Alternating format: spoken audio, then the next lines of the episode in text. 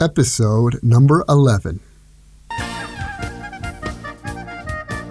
Welcome to the Higher Life Podcast Lessons from Authentic Judaism. Get the inspiration you need for personal growth. Hosted by Rabbi Mitterhoff. Shalom and welcome to the Higher Life Podcast. This is Rabbi Eliyahu Mitterhoff. In this week's podcast, we're going to be discussing a powerful parable for personal growth, and that's going to be the opportunities of war. That's the parable. Then we're going to have great stories about great rabbis. We're going to be speaking about Rev Dessler and the power of being an example. The Torah portion of the week is Parshas Tazria, and we're going to be discussing Rav Chaim Shmulevich, being alive and connecting with people. And then we're going to end up with peace in your home, the fourth commandment of marriage, according to Rabbi Avigdor Miller. Never say the word get. Never say divorce.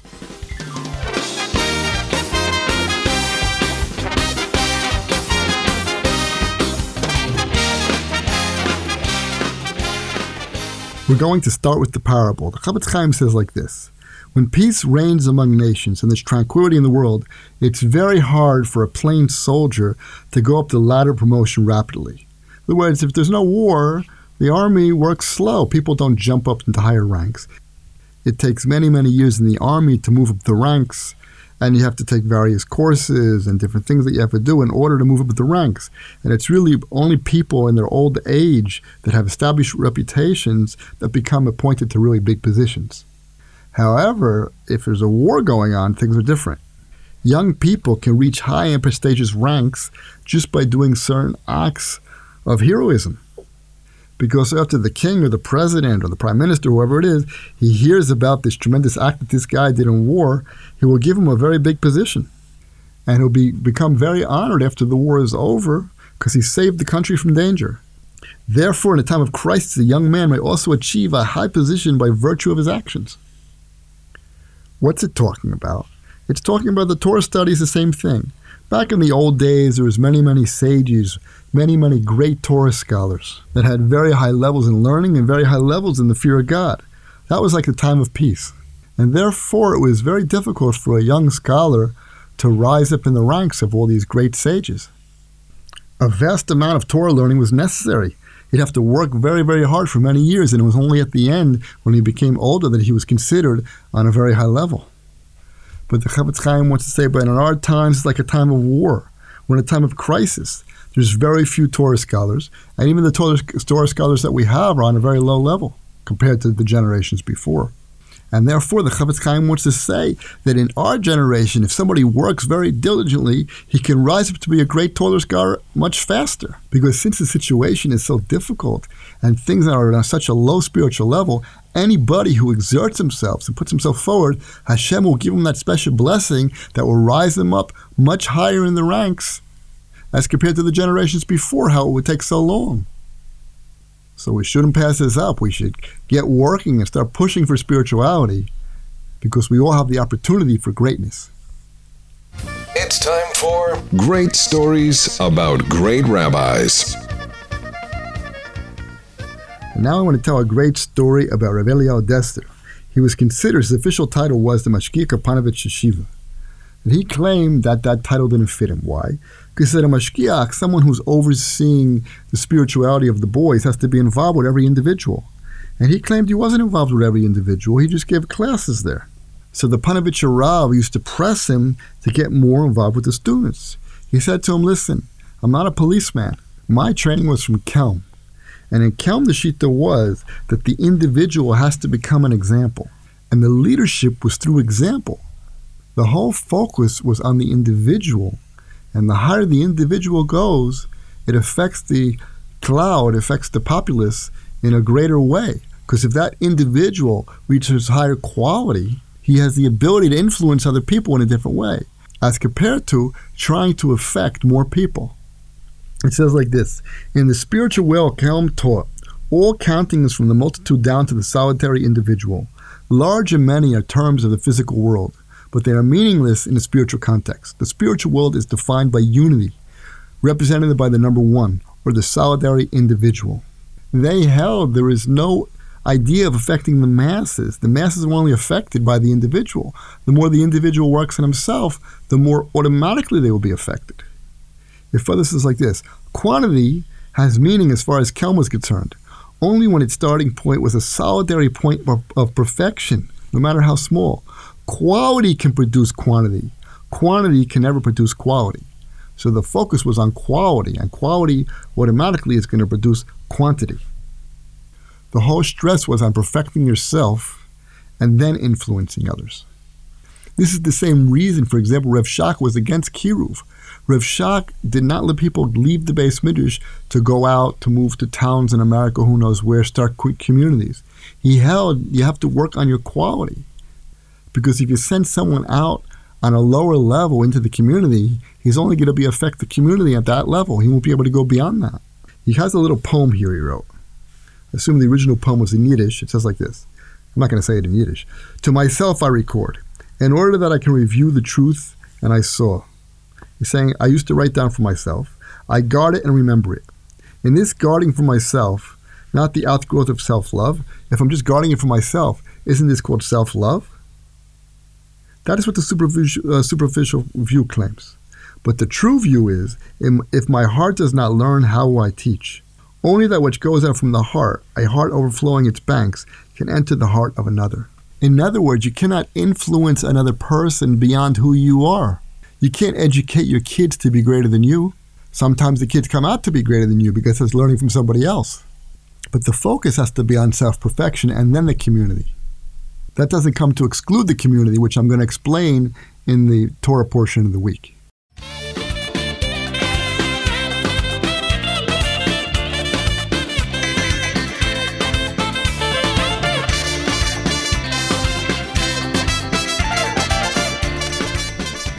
So the Torah portion of the week is Tazria. I have here of Chaim Shmulevich. This is an unbelievably beautiful piece. And in this parsha, we're going to be talking about a Matzorah. A Matzorah is translated as leprosy. Leprosy doesn't really mean leprosy. It's a spiritual disease here. We're not talking about the physical disease. It happened to be he came out like a leper. He looked like a leper. So the verse says about the leper, all the days that the affliction is upon him, he shall remain impure. He is impure. He shall stay in isolation. His dwelling shall be outside the camp. So the leper has to leave the camp, and we know that leprosy is caused by lashon hara, slander, speaking bad about people, even though it's true.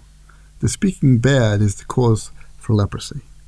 So Rav Chaim Shmulevich brings the Gemara in Nedarim 64b that says like this. The rabbis have taught, four people are considered as if they are dead. A pauper, a leper, a blind man, and one who is childless. These are the four people which the Torah considers dead. So there's a difficulty with this uh, Gemara, which is, what do you mean they're considered dead? We know there's Pesukim that's saying dead is the absolute worst. Anybody who's alive is not dead. As long as he's alive, he's not dead. So what does it mean he's considered dead? And he brings rayas for this. For example, you have the pasuk Tehillim that says like this: God has afflict, afflicted me greatly, but He has not given me over to death. So you see, even though he's afflicted, but he's still not dead. And of what, there's another pasuk in Eicha, of what can a living man complain? As long as the person is alive, he's alive, he's not dead. So what does it mean that he's dead? So he wants to explain that the common denominator between these four people, the pauper, the leper, and the blind man and the childless, is they're disconnected. They've they're in a certain sense disconnected from society, disconnected not having a family. They're disconnected from other people. Like I just said, the leper has to stay by himself. He has to be outside the camp of Yisrael. He can't be, which means he can't lend a hand. He doesn't have any friends. He says, one who is disqualified for being with fellow human being, from giving or from lending a helping hand to a friend is considered as dead. His existence ceases to be meaningful. In other words, if we are not connected with other people in terms of giving to them, relating to them, being with them, we, our existence starts to lose its meaning. And that's what it means dead. So he goes on to explain why is the blind person considered dead?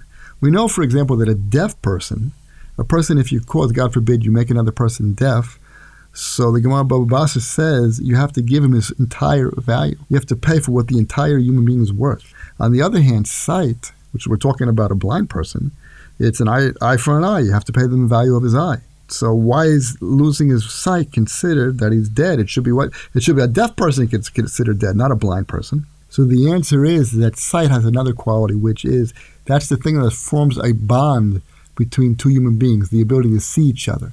Whereas if you can't see, the bond is less. He brings rayas for this. For example, he says one by Shmos, he brings proofs. By Shmos, it, it says by Moshe Rabbeinu, they says they saw the suffering. It was only that Moshe saw the suffering.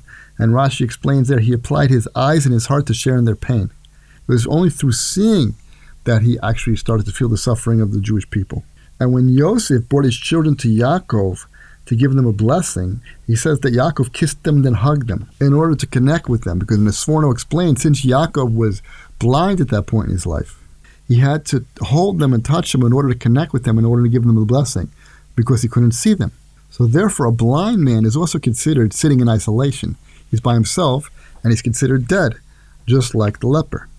And what about the person, God forbid, who's childless? He's also in a certain disconnect. In other words, he can't give in the same way that someone has children. Brings a beautiful proof from Shlomo Melech by the two women who stole the child. Why is this woman stealing a child? She knows the child's not hers. Why did she do such a disgusting, uh, cruel, selfish act? The answer is because she had to satisfy that urge to give. Instead of a human being, he needs to connect, and that's what life is. That connecting to another human being is, in a certain sense, the definition of life according to this Chazal. The same story by a poor person. He's also considered dead. He doesn't have the ability to give. He doesn't have the means to give. Maybe he'd like to give, but he can't give. So all four of these cases, the person's considered like dead. Because his existence starts to lose meaning. I mean, being alive part means meaning. What is my life about? If I can't give to other people, I can't relate to other people, I can't talk to other people, I have no life which is interesting because I just said in a minute ago that Reb Dessler said that the focus has to be on the individual.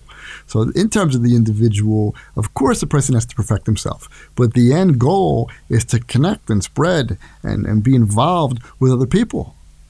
So, what exactly did the leper do to get this unbelievable punishment that he has to be put in solitary confinement away from everybody because he's impure? So, Rashi explains, he says like this Since he caused the parting through Lashon Hara, through malice talk, through slander, between a man and his wife, and between a man and his colleague, he shall too be set apart. In other words, this person who spoke slander, he is breaking up society. He's breaking up a relationship between a man and his wife, a man and his friend, between people, families, groups. He, this person is making a break in the connection, the human connection, the relationships that people have between each other. And since that, he gets Mida Keneged Mida, tit for tat, he is going to be separated because he brought a break in society, which now leads to a, a totally new understanding of what it means to speak Lashon Hara, to speak slander.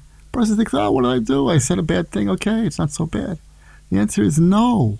According to this, you're breaking the life force of society. You're causing a disconnection between people, between the Jewish people. And in a certain sense, you're bringing a death force into the world. It's a whole new way of looking at Lashon Hara, a whole new level of seeing what slander really is. It's a horrible, horrible thing to the point that the person has to become isolated.